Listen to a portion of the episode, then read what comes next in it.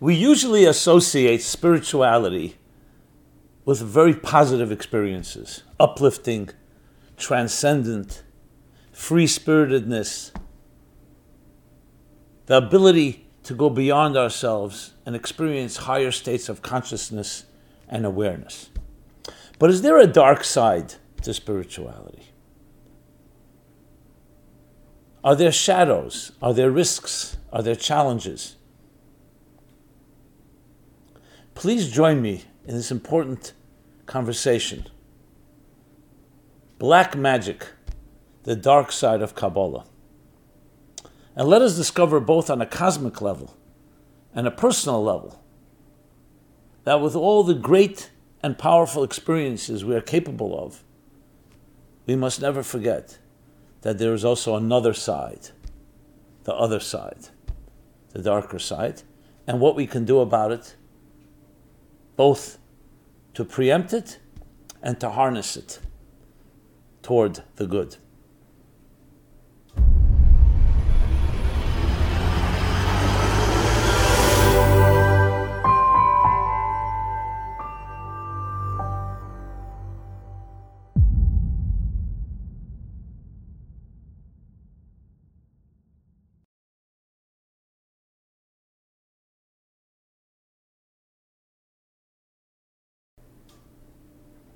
Hi, this is Simon Jacobson, and we will be speaking about Black Magic, the dark side of Kabbalah. This program is dedicated by Bonnie Kellogg in honor of her birthday. So, spirituality, what does it elicit? What's the knee jerk reaction? Free spiritedness, elevation joy, transcendence, opening us up to broader horizons, to higher states of consciousness and awareness. The exact opposite of what materialism or other ways of defining so called our physical existence, which is about survival, the pressures, the challenges. Spirit, by definition, we say the word soul whether it's soul music or soul in general, we're talking about something that is beyond the senses, the suprasensory. So it seems only beautiful, more than beautiful. It is what makes us uniquely human, actually, what allows the human to touch the divine, where heaven meets earth. And yet, we find that there's another side to things. Is there a dark side to the mystical experience, to the spiritual experience? The dark side of Kabbalah, black magic. We hear about sorcery, the occult. Throughout history, this has been discussed shamanism, witchery, and other forms, and I'm not just talking about sleight of hand and magic, but actually forms of experiences that people associate that lead them to another place. Is there a dark side to that? And today as well, I just remember, as it comes to mind, a few years ago, invited to someone's home, and there was a guru there. People that I saw when I drove up, a driveway filled with Rolls Royces, the most expensive cars. I walk in, yes, this is man sitting on the floor, and he has his beloved followers and disciples literally worshiping him. And I felt a vibe that was not, uh, I will call it a healthy vibe. We started a conversation. I was invited. I wasn't even sure what the agenda was, but I was invited just to uh, speak. But then I realized that the people invited me wanted me to help get some people out of this cult. And it was definitely something was wrong. Now this man was brilliant and sensitive. But I felt a certain it was his ego. Did it get to him? Did he justify behavior in the name of some higher spiritual state? And it was then that I came to discover And I'm not going to go through the graphic details, but it was quite sordid, let's put it this way. I realized firsthand that there's a very thin line between spirituality, sensuality, and sexuality. And if you don't know how to straddle that line, if you don't know how to uh, navigate, boundaries can be crossed in ways that create quite a lot of damage. Because remember, the deeper you go into a person's soul, the deeper and more intimate you go into the psyche, into the spirit. So, on one hand, yes, it can open up completely new channels, can get beyond traumas and fears and inhibitions and insecurities that block us, but you're also opening up a very vulnerable place. Think of like open heart surgery. You don't just do that in the street. It needs to be a sterilized environment, everything perfect. Because the more, the deeper you go into something, the more sensitive it is. The more even one drop that goes off, the more destructive it could be. You know, think of a piece of dust on your finger isn't very significant, but on your eyeball, quite irritating. And the same thing is with our psyches, which is why anyone who's a practitioner, a therapist, a mentor, a psychologist, a psychiatrist, a soul doctor, whatever you want to call the person who's dealing with soul matters, has to be extra careful, even more than a physical doctor, because you're opening up literally the most vulnerable, defenseless place in a person. You want to make sure that there's purity that enters. There's no other agendas, because one iota off can create very deep damage. I say damage, I don't mean irreversible, but it can create big problems. That's why we find that abuse at the hands of people who love you is far worse than from a stranger. Not to ma- minimize a stranger's abuse, because the person who loves you, you've opened up, you trusted them. A parent, an educator, a mentor, a, uh, a teacher. You trusted them, and they've gone into the place where you were vulnerable, especially as a child that has no defenses. And when you enter there, every little thing, every delicate thing, it's an interesting concept. The Holy of Holies in the Holy Temple was a place no one ever entered, only the high priest once a year and for a short while. Why not? The Holy of Holies, the ultimate place. Because when you enter in a place where there are no filters and no layers and no coverings, complete naked vulnerability, you have to be really, really careful. And if anyone entered the Holy of Holies with one blemish, they wouldn't survive. But you, do you know that the high priest was bound by ropes in case that would happen and no one could enter, so they would pull him out? Not as punishment, the exact opposite. You're blinded by the light if you don't have the right filters. But if you're pure and your intentions are pure and humble, that allows you to experience the greatest experiences. So let's talk about the, the both sides.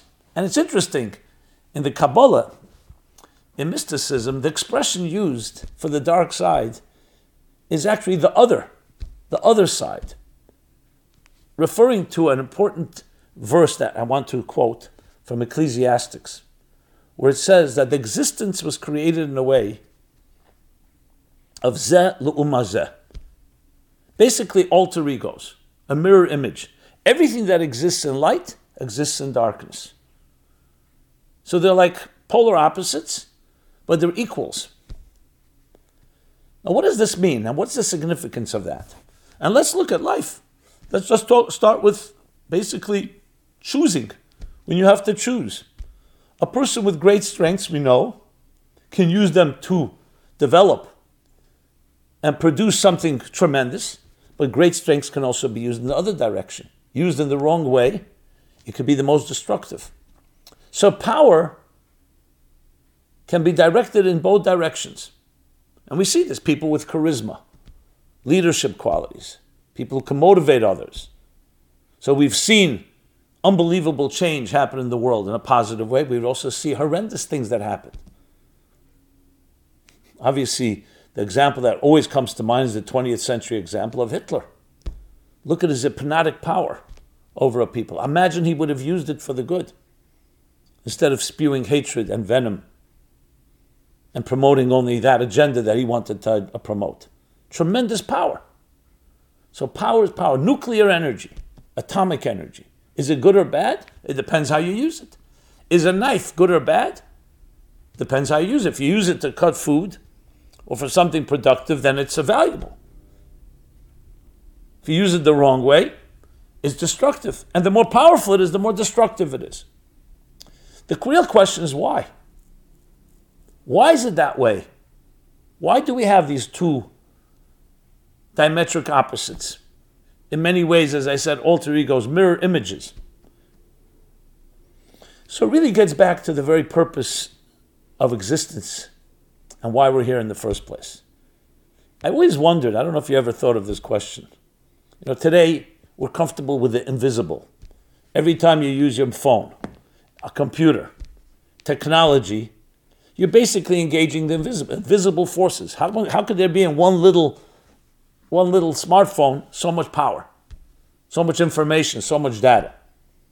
So you have to go into understanding the world of microscopic physics, quantum mechanics, the microchip, that once upon a time, ostensibly we thought the physical world, whatever is larger, is more powerful, physically larger. And we came to learn that the forces that really drive existence are actually very minuscule. What is, how big is DNA? Cell, a cell, an atom, a subatomic particle. And yet, those are the building blocks that define everything. When you think of computer programming, so we're using an interface upon an interface upon an interface. That's what you're pressing on the keyboard and seeing on your screen or your touch screen. But what's going on beneath the surface? That when you press that button or you touch the screen, it triggers a whole series of things that go back to the main language of zeros and ones. And those zeros and ones in turn translate into another language, another language, until it becomes user friendly, meaning the user interface that we can use. So I always wondered why was it that the invisible is invisible and the visible is visible? Why not the other way around? If the driving forces, the true reality of things, is that integral, internal, invisible network, why is that now so obvious? And what is obvious is only the tip of the iceberg. It's when I began to study Kabbalah, mysticism, and especially its the uh, application of Hasidic thought, which turns it also into a psychological model and an applicable one, came to understand the concept that the Arizal, Rabbi Isaac Luria, the great 16th century mystic, maybe the greatest mystic of them all, where he revealed what was called the secret of the Tzimtzum. You'll soon see the connection to our discussion, critical connection. The secret, Seidat Tzimtzum in Hebrew, the secret of the Tzimtzum. What is Tzimtzum? Tzimtzum literally means contract, it means to concentrate, it means to conceal to hide, to diminish, all of the above. But the one, the, the key thing to understand is not just the word, the concept. What is the concept? The concept is that when you first have a seamless singularity, meaning a seamless reality and consciousness, where there is no duality, there aren't two entities, it's all oneness. There is no room in that type of environment for diversity, for another consciousness. In other words, for us. So, as he describes it in the, using the mystical language, the infinite divine light that filled everything. What does everything mean? Everything that will be and everything that was. So it's a very broad word, or everything that we can even imagine. Everything. Now, as long as that consciousness dominates, as I said, there's no room for anything else. To use an example, that Rab Shneur Zalman of Liadi, the great mystic as well, the Chabad Hasidic founder, says the example of a teacher. Think of an infinitely brilliant teacher, and his intelligence is all revealed. Would there be room for any student to be able to even enter the room? I don't mean physically enter, to be in that space. No. So the teacher needs to do something to allow room, space for another. And what is that? That tzimtzum needs to withdraw, recede. Think of water receding and allowing dry land to emerge. The teacher allows his intelligence, withdraws it, so to speak. It doesn't disappear, it just goes within, it's not being expressed. So tzimtzum is actually the power of refrain, the power of restraint, of withholding, just as a good teacher will do, will fit his ideas to the tailor to the students. But in this case, you first need to have a total silence to create a new paradigm. And what is the new paradigm? That there's another consciousness. And the higher state of consciousness, that singularity, that integral unity, has to be concealed. And that leaves room for now other, the other to emerge. And other is not a bad thing. On the contrary, there's a reason for that. We need the individual separateness with the goal and intention that these two reunite. Essentially, it's a story of love and romance, really. That from a integral, seamless unity, we turn into a fragmented multitude that in its mind and its own consciousness can see itself as separate, but in truth, it's also part of that reality, and it's up to us through our work, through our effort. Let's go back to the example. So now that this teacher has receded, his ideas or his brilliance has receded, he's left room for a space for the, the student. Now begins, after that concealment and silence, begins a slow flow of consciousness, a flow, slow stream, what he calls the kav. Kav v'chut means a line and a thread.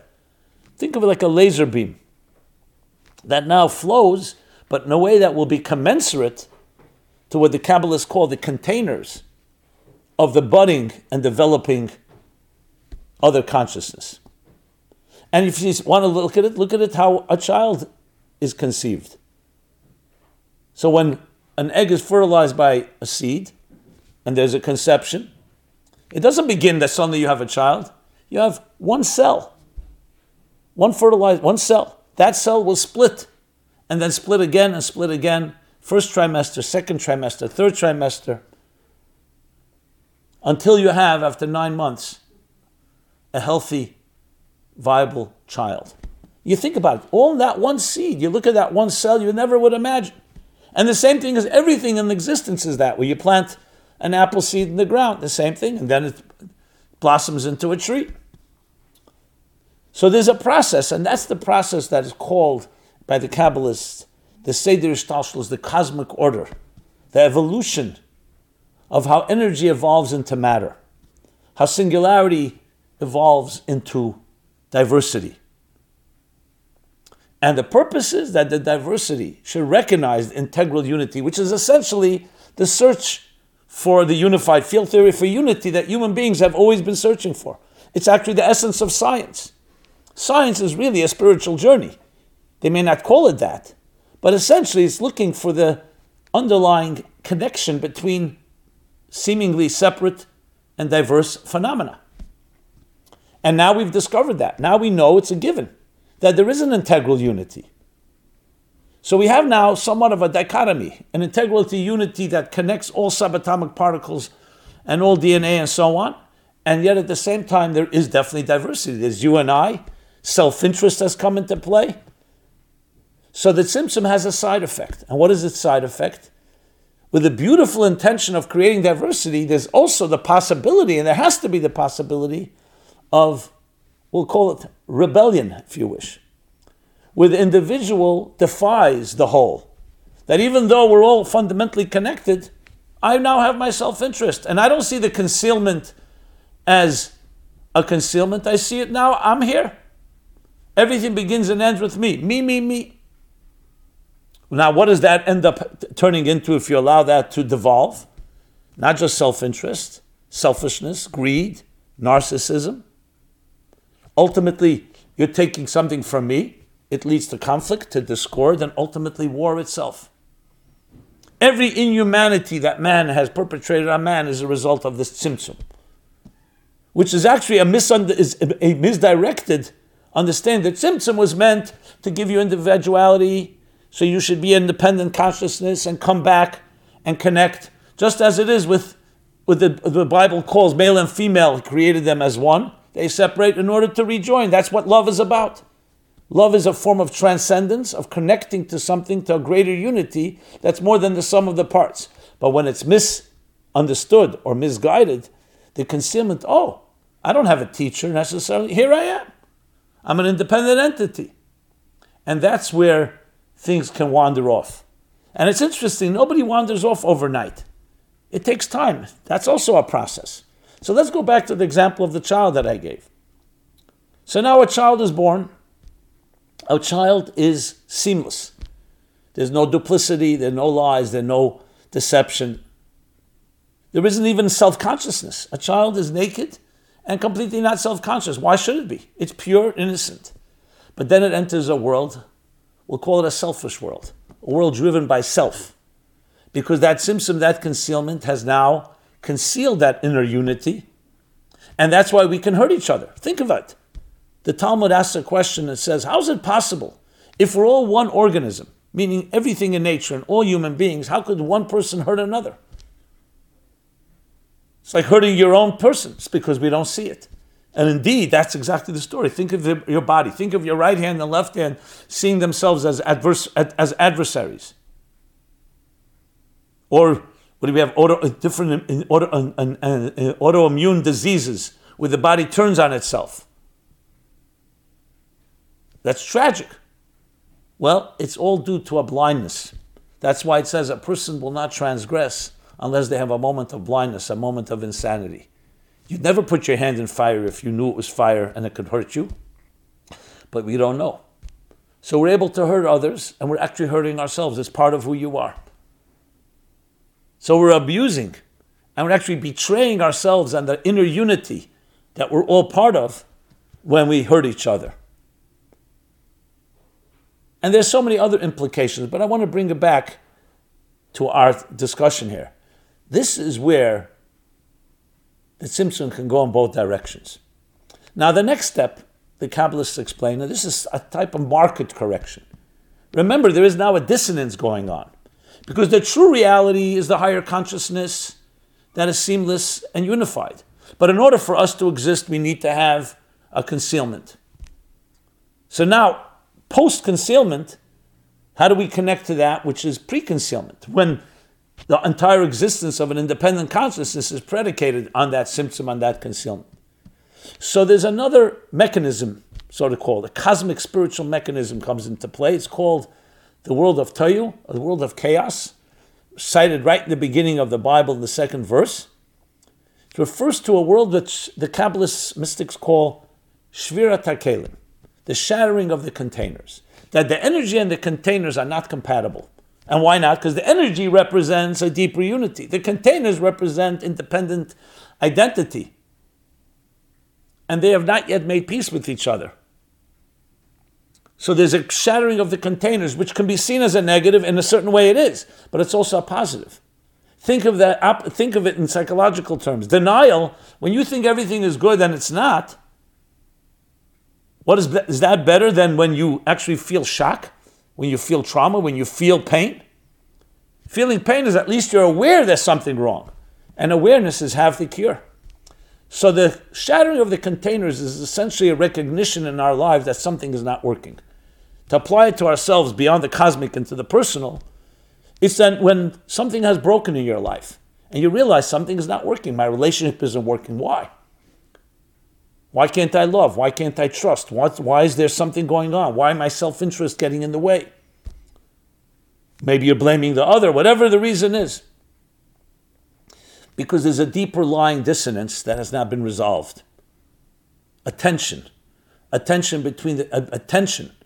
T I T E N S I O N, not a tension, but tension between the inner truth of your oneness and the outer fragmentation or separation of the diversity of life.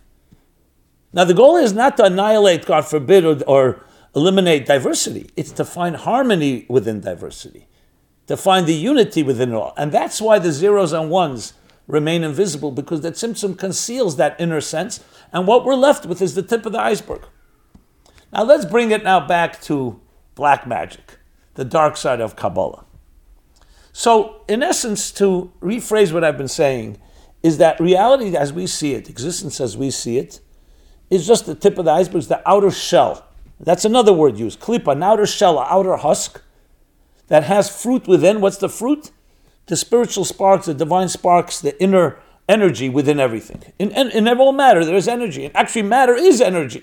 E equals mc squared comes into play as well. Objective of life is to reveal that energy. And that essentially is not just a religious journey or a spiritual journey. This is a scientific journey as well, to reveal the energy within all matter and to access it and to use it to improve life.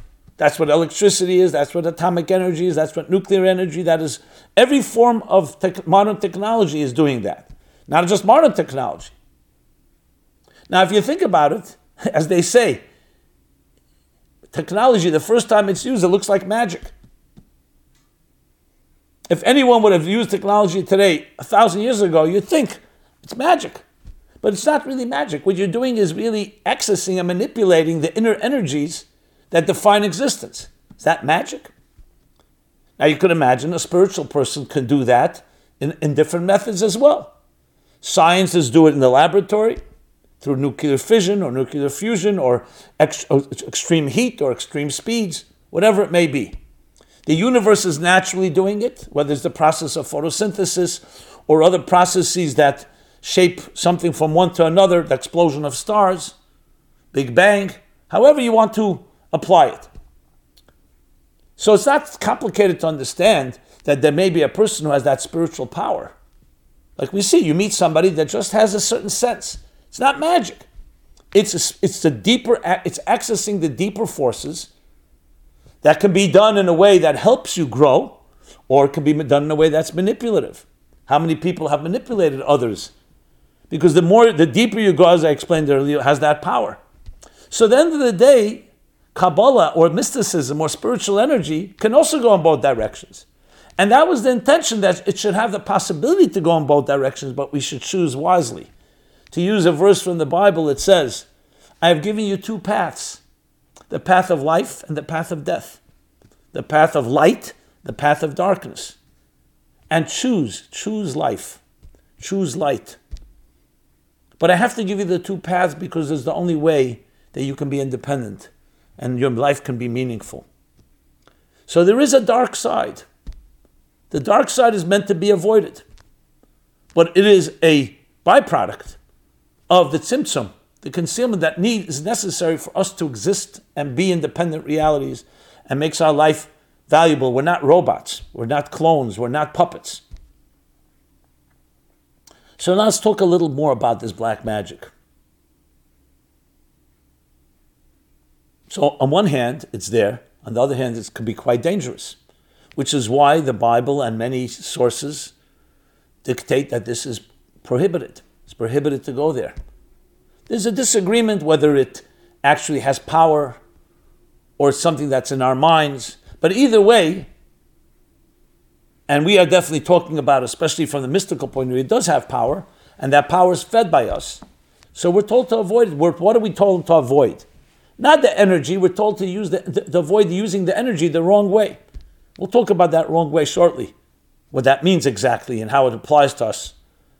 So there's a whole body of, of uh, literature on what you call black magic, the occult, witchcraft, and I'm not talking again delusions, things that actually, so people who have the power to enter into spiritual spaces, but it's used for the wrong reasons either selfish reasons, destructive reasons, but ultimately not for the purpose for which it was created.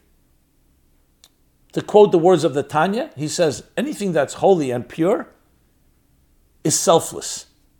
The selflessness allows that powerful energy to enter. As soon as something doesn't have that utter and absolute selflessness, he calls that the other side. That's why it's not called evil. That's why it's not called bad. It's called the other side. Other side means it's not the side that's dedicated to the purpose of existence. Because that's how we begin to wander. We don't always wander because we have malicious or nefarious intentions. It begins sometimes, I'm doing it my way. So one day you just, you've moved a little off the reservation. That's how all transgressions begin.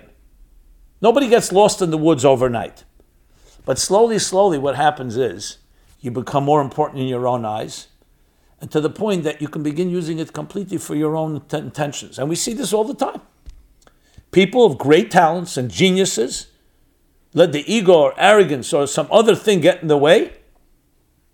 It could be uh, it could be a, a woman, it could be a man, it could be sexuality, it could be anything.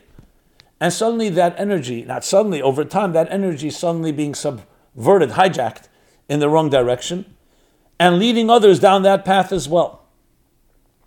So if it was a superficial thing, a superficial wound, okay, deal with it in a short term way. But when you're dealing with inner spiritual energies, that's when it gets takes on a whole different dimension. And that's why you'll find, you'll find in the Bible, you'll find in the Talmud, you'll find in historical different books, literature, that talk about sorcerers, witchcraft, and so on. Actually, it's acknowledging that there is real power there. As I said, there's a disagreement of how much power there is. Sometimes the actual power. Nachmanides writes that yes, there's power that God in- invested in existence, forces that when you manipulate them can change even natural things. And that's why we're not supposed to go there.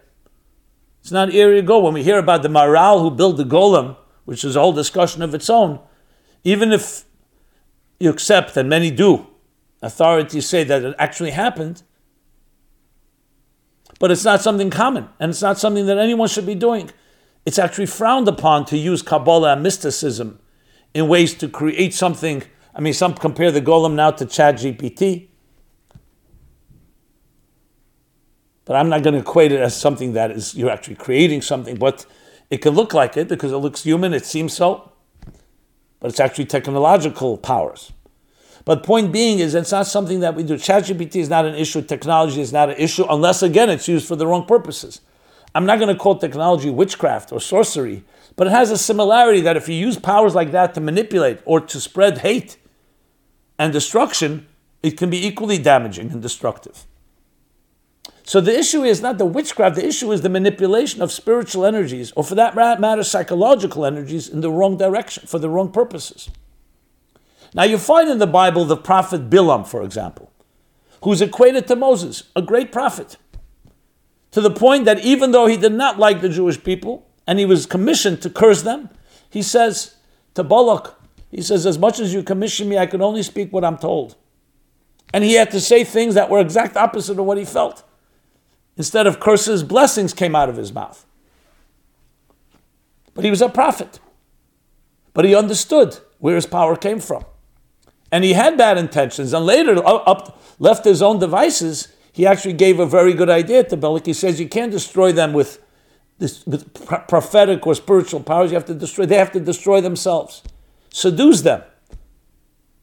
Challenge them. Tempt them, and you'll see that they will weaken not from us, but from within which is why, what's the, so what's the story? So one of the commentaries beautifully explains this idea of black magic. He says, it's the mind that gives it power. So let's, let's discuss that for a moment. Does it actually have power or does it not have power? So it's a combination of both. As I said before, there are energies in existence, and if they're used the wrong way, they can go into the dark side. We spoke about the shattering of the containers Let's use it psychologically. If a person has suffered some trauma in their life, serious trauma, and then it affects their lives in a very um, problematic way, they themselves become abusive, or the, or the opposite, they start abusing themselves. Sadly, I'll just give an example of someone I just recently met, among many, unfortunately. Grew up in a very abusive home, and now she sells her body and she doesn't feel the dignity. What has happened? The energy of sexuality, which is so powerful and beautiful, has completely been diverted into the dark side because she has no self uh, self esteem. She's worthless in her mind. So fine, so I'll sell my body. I don't mean to use such a graphic example, but it's an example. Sexuality is a perfect example. It's deeper spiritual energy. That's what it is. That's why it can create such beautiful things and love and nobility and, and, and sacrifice that people f- do in the name of love, healthy sacrifice, but also look at the damage it can, because you're not dealing with a small thing, it's like fire.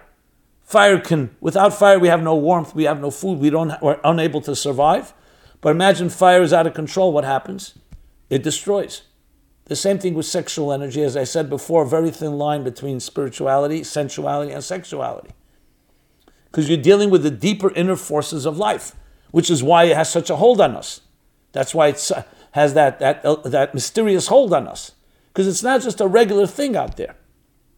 It's coming from the deepest places of going into the Holy of Holies, and you have to be very careful when you enter there. Because if it's used in the wrong way, it can create t- tremendous damage. That doesn't mean there's no hope, but you have to understand that. So there is Shvira HaKelim, the shattering of the containers in psychological terms. Any trauma, anything that has broken you, that in turn has created a shattering in some way to your system, what's happened? So you began as an innocent, pure, seamless child like pre Tzimtzum, pure white snow. Then life has taken over and hurt and abused in some way, trampled on you, undermining and invalidating the person's self, all the other things that abuse does, or even worse. And now you have a distorted view. You've become not just duplicitous, you've become fragmented. There'll so many different parts of you. It's shattered. The goal it was of the concealment was in order for you to be an independent individual and reconnect to that unity. And now you may be lost at sea. And the goal now is to find that unity because it's still inside you. That's the key thing to remember. As dark as it may be, and as sad as it may be, there's still always an ember that's still burning. There's still a pilot flame. Because ultimately, everything originated from a truth. Even the tzimtzum itself, even the concealment came from a divine power of concealment, the teacher concealing. It didn't come from a bad place it was diverted, it was hijacked, it was it was um, t- t- take, taken control over by other forces, but you can always reverse it. So, this is somewhat of an overview of that darker side. Now, we all have it within us. You don't have to be a sorcerer or a witch or any other type of uh, spiritual black magic magician to be in this way. We all have our dark corners. Those very sad places, those places we're very much alone. Some call it the ugly corners, some call it the shadows. We all have it. See, when you look at it, some of us is just pure shame. Recognize it didn't come from nowhere. It's the microcosm within you of this darker side that we're talking about. It originates from a concealment, it's meant to give you the independence and the ability to choose and to be wise. Where it could end up is a very dark side. So, yes, shame is a healthy thing because at least you're recognizing shame. It's much worse if you're not even ashamed of it. You got to the point where you can behave in ways that are atrocious, you know, like the portrait of Dorian Gray, and, that, and you don't even feel conscious, conscience. So be happy if you have a conscience. So the conscience, however, is that little light that's allowing you to at least do something about it. So most of us want to get rid of the shame, so we do more destructive things to numb ourselves. What I'm suggesting is no, let's work our way back. Let's try to regain that innocence, the pre Tzimtzum innocence of our childhood. And to do that is to access your beautiful soul that is there all the time, no matter what there is on the other side. But we need to know there's another side.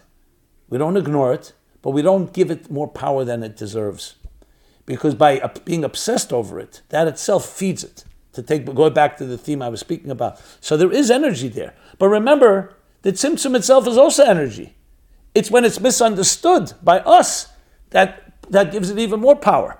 Think of an enemy that's not that strong, but you in your mind think that that enemy is strong. They made you, they're bluffing you. Psychological warfare and then you're, feed, you're giving it power by believing in it, by thinking it's really that powerful.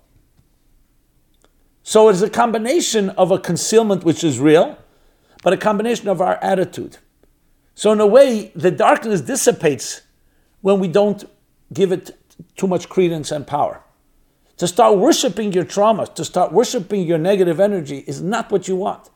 What you want to say, it's there, I know where it's coming from, and now I've traced it to the shattering of the containers, all the way to the Tzimtzum. But that's not who I am. Who I am is a child that was born seamless, pure singularity, oneness, unity. And that's what I need to find.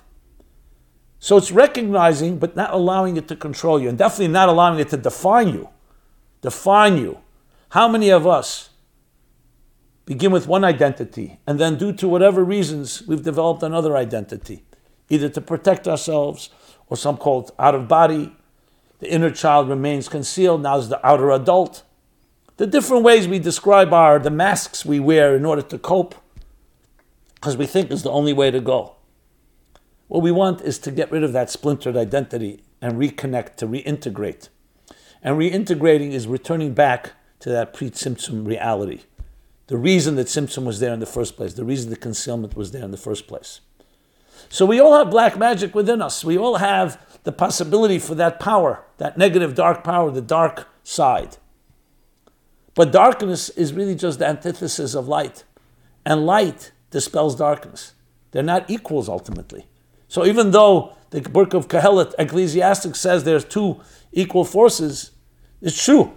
Ostensibly it's two equal, but it now comes down to your attitude. As soon as you say to yourself, I am really a personification, a channel of light, not of darkness. That's who I am. Darkness has happened to me. I may have suffered, but I'm not a sufferer. I may, been, I may have been hurt, but I'm not defined by my hurt. You now weaken the hold of the tzimtzum because you're recognizing its true purpose. So the more, the less credence you give it, the less power you give it, the less power it has. It feeds off our fear. It feeds off our negativity. So negativity, which is a result of it, is also the cause of it. So we have to eliminate that, which is by bringing positive energy into our life, which was the whole purpose of this program in the first place. As intriguing as it is to talk about that dark side, black magic, the dark side of Kabbalah, we have to remember is there to remind us, to remind us of what can happen when things go awry, goes off the reservation, off, off the, this, the, the healthy path, but with the goal of actually discovering deeper light and deeper truth. And that's where darkness actually can catapult us and propel us into far deeper levels to the point where we reach a place that's beyond Tzimtzum and beyond beyond Tzimtzum, meaning higher than light and higher than darkness. A place that transcends both. And that's why it has the power to create both. So, but we have to contend first with those tracks the track of light, the track of darkness. And indeed, when you think of it, and you think of all the different um, viewpoints about how we're forbidden to go into that world, well, we're telling us don't, don't don't engage yourself with that negative energy. If it's there, bring light into the path. Bring light into your life. That's the key thing to always, always remember. So, with that, my friends, I want to say this. We all have these two voices within us. It behooves us to choose the path of life, and the path of light, and we have the ability to do so. I hope this sheds some light, no pun intended, on that dark side. And with that itself, allowing to expose it, because remember, darkness does not like light.